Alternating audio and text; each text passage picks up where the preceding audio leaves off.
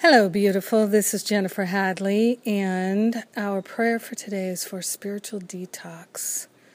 Yes, we are detoxing from the false self. Yes, letting all the patterns of negativity that do not serve us fall away. Bye bye.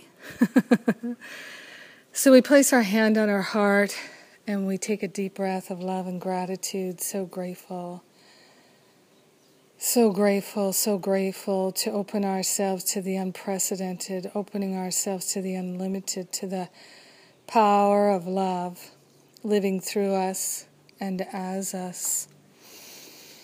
We're opening ourselves to an awareness of the I am that I am, the higher Holy Spirit self, speaking to us, standing in the truth of our being, which is our own holiness we are gratefully placing on the altar anything that feels toxic.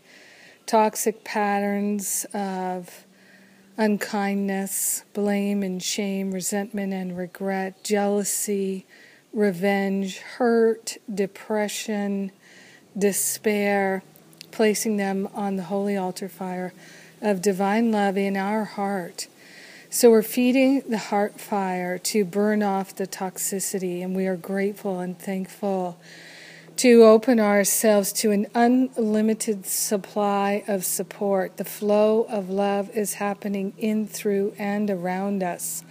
And we are so grateful to surrender and release that which no longer serves. We're so grateful to activate into our wholeness, our perfection, and the joy of our being.